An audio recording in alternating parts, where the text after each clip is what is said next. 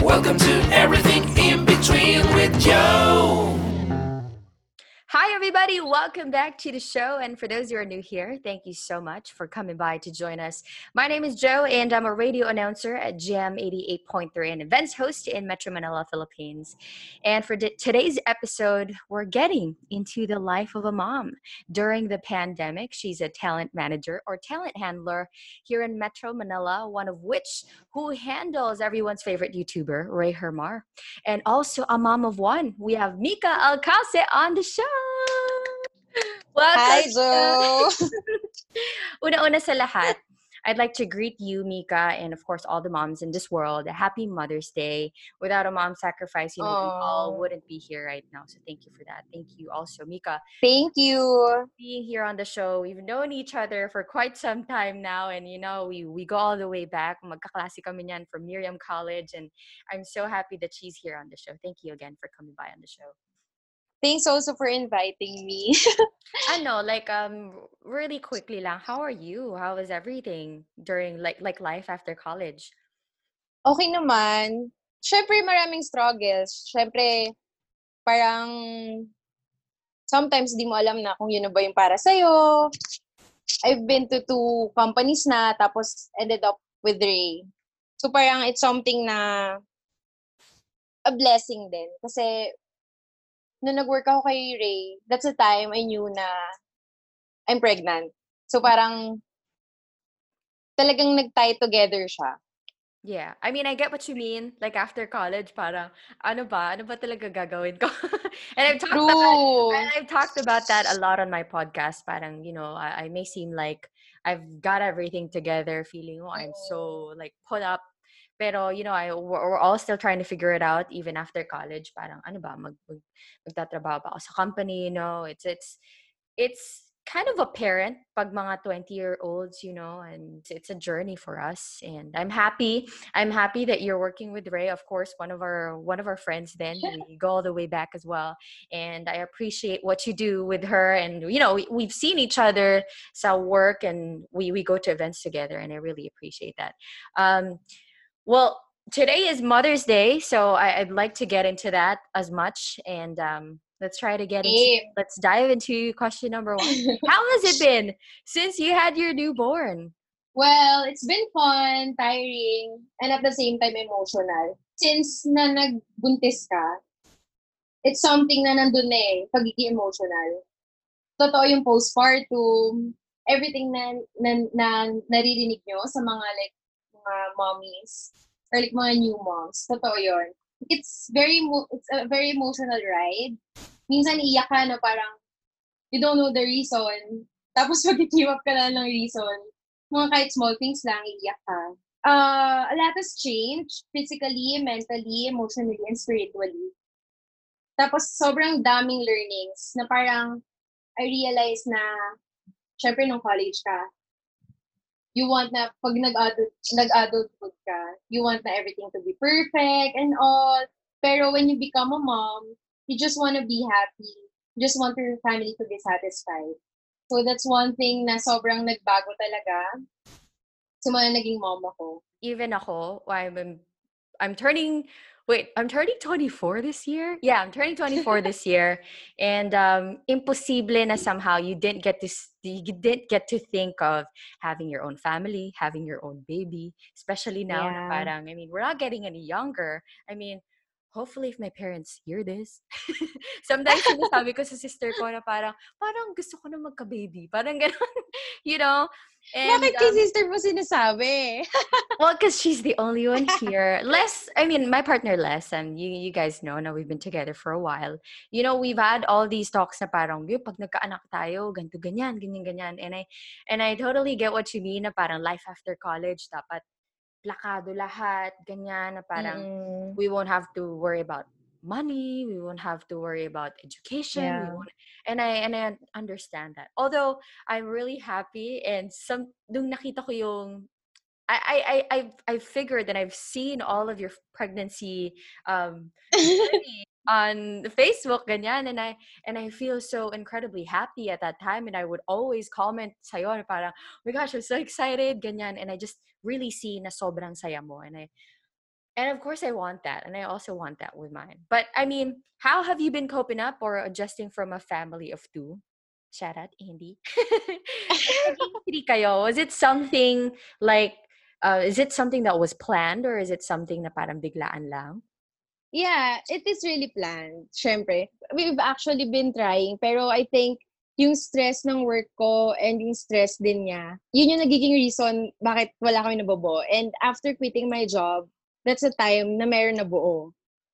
So I think nagmamatter din yun, yung environment mo when you're trying to conceive. Nagmamatter talaga siya. Of course, maraming changes sa routine. Kung dati, pag magde-date kayo, dalawa lang, ganun.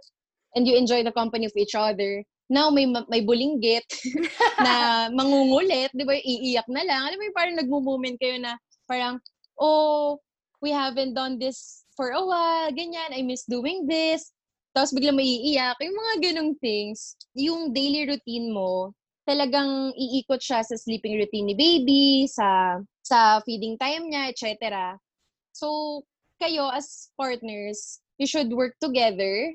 We work together then with our schedules. Like, we really plan ahead of time. Like, for example, for this week, or when yung meeting mo, especially now that we're working from home because of the pandemic, we talk about our schedule, our own personal schedule, and tinatahi namin siya schedule din ni baby. So, that's something na I'm trying to still learn along the way. Especially kasi, siyempre si baby hindi pa naman siya like naglalakad. Eh siyempre mas makulit na pag naglalakad na, 'di ba? So medyo ngayon manage mo pa. Pag medyo toddler na 'yan, doon na yung mas challenging. Yeah, but like at times like these, parang, you know, they there will be a time na parang mapapansin mo na, you know, they grow up so fast and you, you'll get to miss all these, ganyan. And um, I appreciate that, that you guys, as partners, you get to talk about that, yung commu- communication talaga. And um, talagang nahiwalay yung um, designation mo as, I mean, as Mika, hindi ka lang as a partner with Andy. That's you're, true. You're a yeah. mom now. Kaya pala, you know, I see and hear all these parang mga statements ng mom na parang, you know, I have to be a good mom and I also have to be a good wife, you know, as a partner, ganon. And I understand that. Although, and like, a good person too. Yeah, exactly. I mean, I, siguro, you, sometimes you, you get to lose your wits, you know, during this time. But yeah. I am happy that you guys get to talk about it and wala pa namang nababaliw so far. Wala pa naman. Siguro pag mga nag-extend pa. For you, what's the best part about this journey? What's the best part of being a new mom? Madami actually, Jo. Kasi parang feeling ko nung college ako, ito na yung full potential ko. Pero when I became a mom, hindi pa pala yun. Sobrang nag-explore ako ng potentials ko.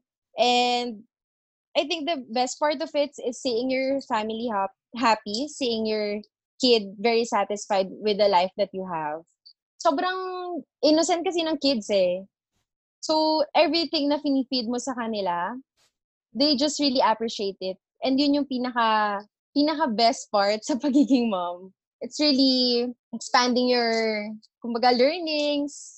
Pag mom ka kasi, sobrang focus ka sa baby mo, focus ka sa family mo. And that's something na, I think for me, that's the best part. Yung talagang spending time with your family, cherishing every moment. Kasi sabi mo nga, di ba, ang bilis lumaki ng babies. And grabe, sobrang totoo. Kasi parang, alam mo yung mga memories sa Facebook, parang shocks, one year ago, sobrang liit lang ni Leon. And now, grabe, maglalakad na siya. For me, that's the best part talaga. Yung being there lang. Cherishing every moment. Um, naintindihan ko yung sinabi mo na parang, you know, you're checking out all your your opportunities, you're you're exploring yourself, and yung parang pakiramdam mo as college when you were right there, pakiramdam mo ito na yun eh. And you hear mm. all these advices from your mentors, your your your college professors, even your parents. Um, this term really stuck stuck with me talaga ever since I was a kid. Na parang, you know, you don't understand until when you grow up. Or you don't yes, understand that's true. That's when true. You have your own children. But now you're a mom or now ako, like after college now, I totally understand what it's like to save money, and I totally understand now na hindi ko pala talaga pwedeng bilhin that shirt that I've been eyeing on sa mall kasi sariling pera ko na yung gagamitin ko. Mm-mm. And we can correlate that with being a mom na parang, okay, ang hirap pala talaga to raise children because at the, you know, like in a snap, like whatever they see on television that we haven't supervised, you know, that can um, change everything. So, I mean, I get the struggles. And I'm really happy talaga because there's nothing in this world that makes me happy. And, you know, seeing my friends as happy with their families and their and their children talaga. Did you, do you ever have, do you ever still have me time? Like, meron po ba nun? Of course, I do. Of course. Siyempre, di ba, sabi ko nga sa'yo, inaayos namin yung schedule namin ahead of time. So, uh, before nung pandemic, I was cycling with friends, with Ray and her friends. So, talagang every after work yon. So, I have to tell Andy na, oh, I have cycling cycling class today. And sometimes, he would go with me kasi we have an on-call yaya naman. So, aside from that, I also consider yung mga long baths and C R breaks ko as me time. Especially, no mga first few months when I was breastfeeding. Kasi when you're breastfeeding, talagang nasa'yo lang yung baby eh. Parang pag ibaba mo lang siya onti or mawala lang yung boobs mo sa kanya, iiyak na siya. Ganun sila. So, sobrang dati, grabe. Kailangan maka-C R ako para magkaroon ako me time. And that's the time na talagang, wow, ang sarap. For the first time in a long hours, di ba? Mabababa mo yung baby, yung baby mo, ganun. So, that's one thing. And second, I also consider yung skincare as me time. Especially at night. Kasi pag morning, medyo gahol ka. Kasi I have to prepare yung food, prepare Leon, change his diapers. So, pinaka me time ko sa skincare is talagang sa gabi. Kasi tulog na siya. So, talagang feel na feel mo yung serum, feel na feel mo yung moisturizer mo that time. Tapos, I also consider working out. Now na may E C Q tayo, we really make time working out. I think you've seen it naman ha. We really work out pag morning or like afternoon, kahit thirty minutes lang.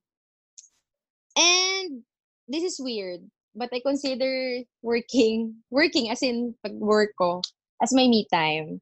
Kasi parang it's another world. Syempre, I get to talk to other people.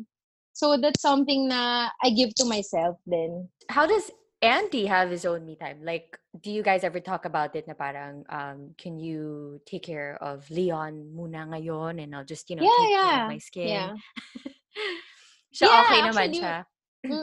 Nung mga first few months ko, syempre, I'm still insecure sa mga stretch marks, ganon. So, nagkakaroon din kami ng us time. Like, tipong papahiran niya ako ng bio oil sa tummy ko just to lessen the stretch mark, something like that. And I also encourage him na mag uh, go out with his friends. Although kasi, syempre, medyo they're all busy, kaya si Andy, yung me time niya, somewhat, is going with us then sa, cycle, sa cycling class. And I think one of his me times, siguro yung pagti-TikTok niya. Pero he's doing TikTok naman because of working out. So okay. He films himself. I commend you for having your me time as work and having TikTok and working out. Because I'm yeah. not on TikTok, di ba? Uy, I, I really commend you kasi parang mom and having work as their me time. That's something and that's rarely what you get to hear. It's not... I consider that as super moms kasi parang some of us, there are moms na, oh no, no, they're very workaholic and they sometimes don't get to have time with their kids and... and feeling ko, Joe, I'm workaholic. Oh my God. Really? But feeling I mean, like, as long, like, as long as you're happy with it, hindi ka naman parang, you know, your relationships with your friends and family gets affected by it. I mean, by all means, you know? Hindi pa naman. Pero minsan kasi parang na-call out ako ni Andy. Parang saying na, oh, work ka na naman. You should put hours on it. Ganyan-ganyan. Parang ako, um, I can? Kasi, syempre, merong mga ibang clients ka na they email late at night. Yung mga ganong thing. Or like, we have an emergency, kunwari ni Ray. O, parang Ray will message me na, Mika, I need help on something. So, kailangan mo, kailangan mo din maging present at, at those times. So, feeling ko, somewhat I'm workaholic. There is a certain satisfaction kasi with getting work or things done, di ba? Parang yeah. You're very productive and hindi lang nasayang mm. yung araw mo. So, I mean, I get that. Kasi parang ako rin. what's what's the biggest challenge though you you face in terms of t- terms of time management? Uh biggest challenge talaga kasi wala kaming yaya, 'di ba? We have on-call yaya. So time management talaga kailangan kasi yung yung work mo, yung buong schedule mo for the week should be planned ahead. And the biggest challenge on it is pag may mga rush or emergency ng mga bagay-bagay. Like, for example, during this pandemic, di ba, we're, we're on E C Q. Talagang wala nang thin line between personal life and work, especially for Andy. Kasi dati siya, he goes to work. Eh ako naman, parang I go to work lang when we have meetings, events, di ba? So I'm used to working at home. So parang, I, I can, paano ba, parang, meron akong thin line talaga sa work and home kasi I'm used to it. Pero si Andy, wala, di ba? So, minsan, pag meron siya mga biglaang meeting na hindi plan ahead of time, tapos kunwari, kunwari I have to feed Leon, tapos wala akong ka-help. So, parang medyo struggle talaga siya. Yun, kaya medyo pinifigure out din namin yung pagkakaroon ng yaya para mas, mas straighten up yung pagkakaroon ng time management talaga. And that's the best thing that we can do sa pagkakaroon ng time management is yung pagpa-plan ahead of time talaga. And biggest challenge then is Andy doesn't know how to multitask. So I think it's I think it's something na something that men do. Parang they really don't know how to multitask. And so, I, I I don't see that as a negative thing too. Like, I mean, yeah, at least you yeah, can focus not, on one thing. Yeah, kasi sila, kasi sila, yung men, is they focus on things, di ba? Parang sila talaga gusto nila, they get everything done, ganon. Tapos parang tayong women, we wanna get everything done at the same time. Yeah. So, parang it's, it's ano, it's women's nature, it's men's nature. You should watch yung, yung series ng Netflix na one hundred Humans. Oh, I watched that. It was that. proven there. Yeah, it was proven but yung, there. But yung episode and I haven't seen it yet. You ah, should talaga? see it. Kasi, yeah, it's really proven there. Parang they're all distracted tapos hindi talaga nakakagawa yung men ng um, multiple things at the same time. I think that's it. Yung pinaka-challenge talaga is pag may nag-iba na routine. Yeah. Na aside from what's planned ahead. Especially, yeah, especially now. Meron nga ako mga nakikitang tweets with uh, our fellow Miriam Katipuneras. Can I say that? Our fellow Katipuneras sila. Angeline. Miriamites. Yeah, yeah. Sasabihin ko nga sana yun eh. She tweeted one time na parang, I'm not sure if it was Angeline, basta uh, fellow Katipunera. She tweeted something about, um, oh my gosh, this uh, this person had the audacity to message me on Instagram for for work, ganyan. Instagram is my personal space, ganyan, blah, blah, blah. And oh. si Andy, now that, you know, that everything is just like, at least ikaw, parang, you're like very, shall I say, parang trained or like, hindi naman masyado nagbago yung work environment mo now yeah, that it's COVID. Yeah. Upon hearing news about the spreading of COVID cases, like, what were your worries though, as a mom with a newborn? Sobrang dami. Sobrang dami talaga. Okay. As in, yung pagka-paranoid mo, when I heard, kasi parang nung una, ang usap-usapan about COVID is, it's mas malala than tuberculosis. So parang ako, ah okay, hindi kami masyadong bothered, ganun. Kasi nga, mas malala nga sa tuberculosis. Tapos parang, we still go out for work, di ba? Tapos after ilang days lang, bigla nag-lockdown. So parang, sobrang worried talaga ako na, okay, seryoso na pala siya. It's it's a pandemic na. So, aside from being worried about my baby, syempre worried din ako sa family ko. Like family ni Andy, extended, mga extended families. Kasi babies are very vulnerable eh. I remember Leon, when we had her baptism, it was only four months. Tapos parang, I'm so confident na naipahawak siya sa ibang tao. Kasi parang ako, oh, four months na siya. Parang, it's, nakalagpas na ako sa first three months. Diba? Kasi mayroong mga kasabihan na, oh, wag mo munang ilabas ng bahay kasi sakitin, ganyan-ganyan. Parang ako, sobrang confident ko na nun. Pero, nagkasakit siya. Nagkasipon siya nun. So parang ako, now na pandemic na, mas na-paranoid ka. Kasi kung yun pa nga lang na small gathering eh, nagkaroon na ng sakit si Leon, si baby. What more pa na mayroong kumakalat na pandemic. So, sobrang nag-worry ako na baka yung hygiene that we know is not enough. So, talagang nag-stock up ako ng essentials. I I even bought a, a hospital-grade na alcohol and wipes. Okay. Surface wipes. Yeah, yeah, yeah. So, that's one thing. And yon, yung about sa hygiene thing, medyo nag-worry talaga ako na, oh, baka yung pag-wash ko ng hands na ganito katagal is not enough pa para sa baby ko. Did you get it? Parang, yeah, yeah. Kasi their skin are so sensitive. Especially Leon. Kasi Leon had atopic dermatitis. So, sobrang mm. worried talaga ako na ganun siya, ganun droplets eh. So, parang even when we're talking lang, alam mo yun, I can pass it to Leon without without even knowing it. So, as in, nagbili kami ng mask, ganyan.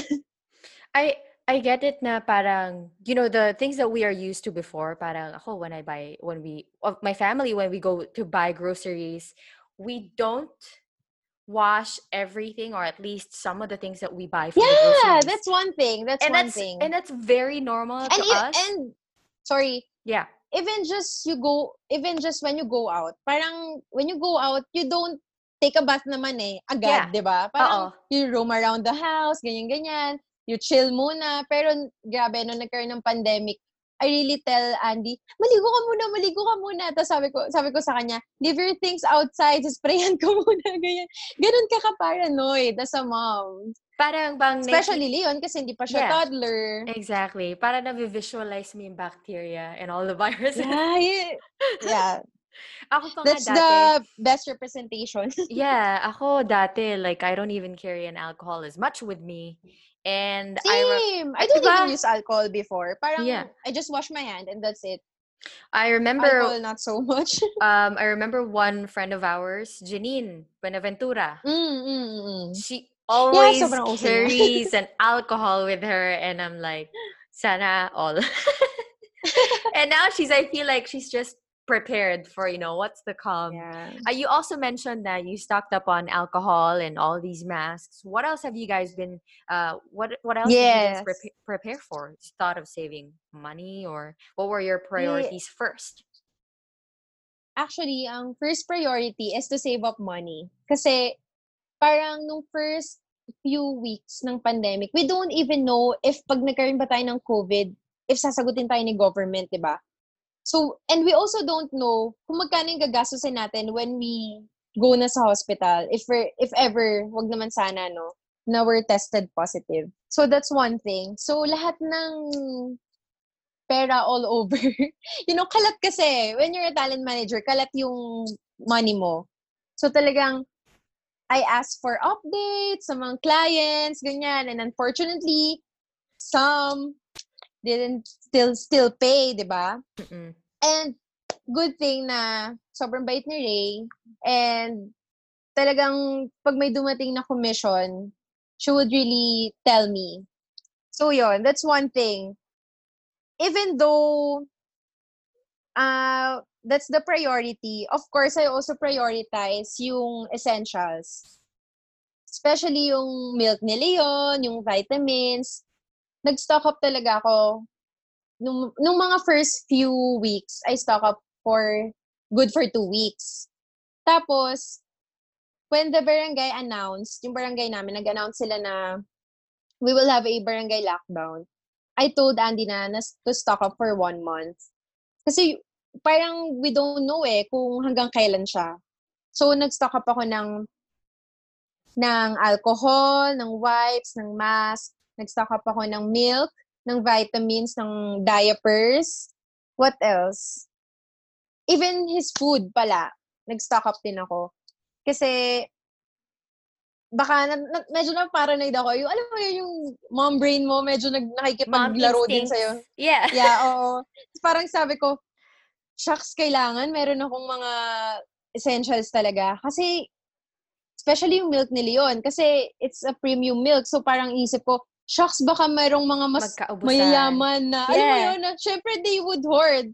Kasi, hindi na, kahit sabihin mo na may policy na, kunwari, pagpunta ka ng grocery, you can only buy one milk at a time. Eh, what if they would go every day? Diba? Yung mga ganun yun, naglalaro talaga sa utak ko na, shucks, they can still hoard. Diba? So, talagang sabi ko kay Andy, let's let's stock up now for a month. Kung kung mag-extend man yung barangay lockdown, at least we're prepared. And if not, thank you na lang. Parang ganon. How was grocery shopping like? Ako, yung mom ko, she, she and you know, as Filipino moms, she would stock up on um, cleaning supplies, tissue, ganyan, or mga pang mop, ganon. We actually had to wait for three hours in line para lang matapos. You know that grocery shopping can take you probably like thirty minutes. And you don't Before, you, you, you don't even plan it. Like, na parang, yeah. Okay, grocery shopping. Gayon, it's just like, you have to plan like two days, three days before. And you, you know that it's gonna take up the whole day. Yeah, that's true. Sila Andy ganun. Kasi si Andy yung parang runner namin here sa house. And we're two families here. So, talagang yung list niya mahaba. Tapos mayroong list na for Leon lang. May ganun siya. Tapos, syempre, minsan, yung wala sa grocery, nasa Mercury. So, minsan nasabi ko sa kanya, good thing na meron talaga mga online shops. Kasi, pag wala sa grocery, sa grocery, sinasabi ko na, sige, I would check sa online shops. And pag meron doon, hindi ko na pinipilit siya na pumunta pa ng Mercury or somewhere else. Kasi yung grocery line pa nga lang, it would take up one, one to two hours eh. Tapos magla-line pa siya sa loob. So, almost half a day, yun nasispend niya. So, what more pa pag palipatin ko pa siya sa iba. And I also get paranoid kasi parang hindi mo naman alam kung sino yung mga nakakasama niya dun sa iba't ibang place. Kung saan na rin mga nagpunta yun, sino, sino na rin mga nakausap nila. So, silagi ko sinasabi sa kanya na wag na magpalipat-lipat pa. If pwede, if kaya naman. We we tried to line up sa Mercury before and grabe. Yun naman sasabi ko. Grabe talaga siya. It's ano, it's a whole day. If you plan to go to the groceries mm-hmm. and separate pa Mercury, it's crazy talaga. Did you ever find yourself like more or less productive during the pandemic than before? Mm, with work, I am less productive. Kasi syempre, clients are, you know, yeah, they're saving up money as well. I get it. So, medyo tight budget din sila. Good thing na lang na we, we close a lot of brands before the year started. So, medyo nagtutuloy-tuloy. Pero when it comes to talagang new accounts, medyo mahirap siya. So, I feel less pro- less productive on that side. But, pagiging mom and as a person, I am more productive kasi I get to do so much. Like, at the same time, talagang when, while I'm feeding Leon, I can do something else. While I'm feeding Leon, I can work out. Parang ganon. I can work at the same time. So, sa part na yon, medyo productive talaga ako. Pero, sa work, as work, I feel we're less productive. Yeah, yeah. As and I don't as... want to pressure then si Ray, di ba? I don't want to pressure kasi we have our own uh, coping mechanisms eh with the pandemic. So, pag di niya talaga kaya mag-create ng content, I don't pressure her na, oh, you should create content kasi we don't have money na. Parang ayokong mag-instill ng ganun. Kasi even ako, I have those times na I don't want to work. Yeah, I get it. So, yeah. um, I mean, as much as you want to be productive with work, I mean, sa clients, baka naman. Yeah. Baka naman, di ba? Parinig, hello, hello. So, have you have you made any major changes? Yung sa, kumbaga kung sa outlook more approach in, in either life in general as, you know, being a parent, meron bang nagbago? Yes, yes, of course. Di ba sabi ko naman kanina na talagang mas naging sensitive ako sa feeling sa feelings ng family ko, ng bawat tao sa paligid ko. Kasi ako din eh, I became sensitive. Sensitive na ako before, tapos mas naging sensitive pa ako. So parang I always look at myself na what if ako yung nandun? Ako yung nasa situation niya. Kasi naniniwala din kasi ako saying na don't do unto others what you don't want others to do unto you. So that's something na I want Leon to understand and to grow up with, with that thinking then. So talagang every action ko, I always um, think na okay ba to pag nakita ni Leon? Yung mga ganun, mga ganun bagay. Especially now because we have a shitty government and I know. Shitty people around that they don't understand na it's not about Dilawan and D D S. Yeah. Oh my God, nung nagsara yung A B S, I was crying and sobrang, sobrang emotional ko lang. Parang, alam mo yun, ang daming nangyayari na that time, first day of mens ko pa. Alam mo yun, parang sobrang yeah, emotional. Yeah, tapos, yeah. tapos si Andy, nagkasakit pa siya. So parang ako, hindi ko maano eh, pero parang, ano ba, ang daming bulag. Alam mo yun, parang at the same time, you're scared na, ito na ba? Ito na ba yung kalalakihan ng anak ko? Yeah. Matatakot ka eh. So that's something, that's one of the major changes. Kasi nung college ako, I wouldn't care. And now, sobrang nag-care talaga ako. I became more hardworking. Of course, you have a family to feed. Kailangan mong mag-ipon for future. I also instilled in my mind na kailangan mag-achieve kami ng greater things as a family. Kailangan, alam mo yun, kailangan hindi lang kami nandito. Kailangan mag-level up kami. Mga ganong bagay. And I also realized na I don't just live for my own now. I live for my family na. Parang sila na talaga yung buhay mo. Talagang totoo yung saying na pag naging mom ka, doon na talaga umiikot yung mundo mo. So that's, those are just the major changes. This is what Ang I... Ang drama, pero... Totoo, it's Joe. True, diba? Totoo naman. I mean, I appreciate my mom for this even kasi parang she thinks about all the worries in this world that now I would tell her na parang, Mom, pagod ka na maglinis, then just stop cleaning then. But she would still and still and clean and, you know, I feel like di ko naintindihan ngayon kasi syempre, I have nothing to worry about. I mean, I'm on my own. Mm. I don't have a family to feed. I, I, you know, sarili ko lang iniisip ko talaga. So, I mean, I get that. Do you think, though, with all these things in mind, do you think, you know, there will be a change with how parents will be raising their children during E C Q or even after? Mm, actually, niisip ko yan. Nung binatong mo sa akin yung question na yan, hmm. nilagay ko dito, there could be. Kasi parang it would really depend on how the family sees yung nangyayari and the environment they're in.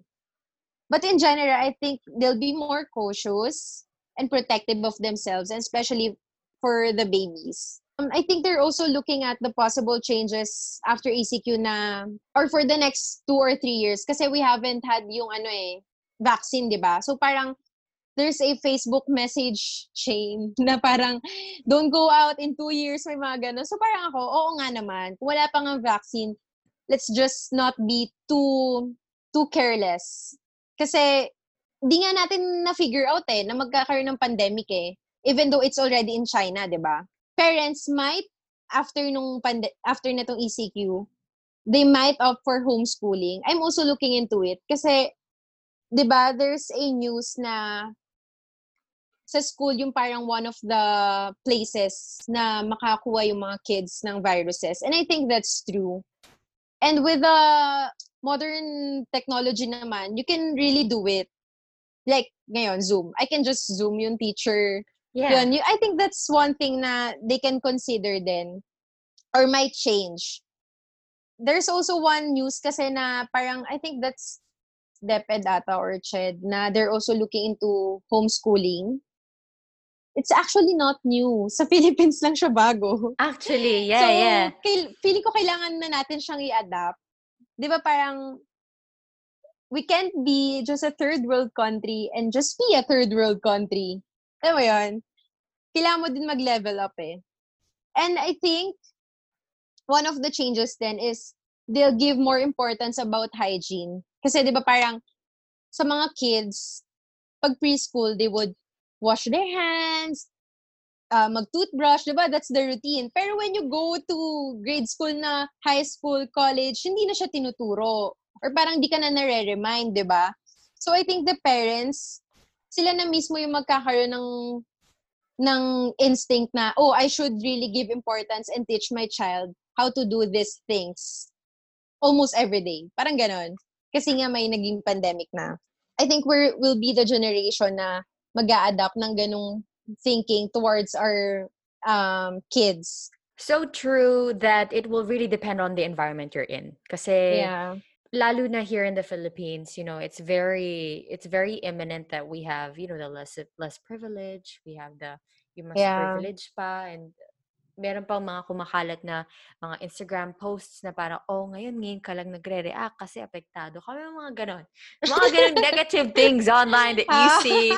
And it's just that, um, nakakalungkot siya, especially for us Filipinos, because we do have some, some regulations here in the Philippines now that have implemented, pero only for a short period of time.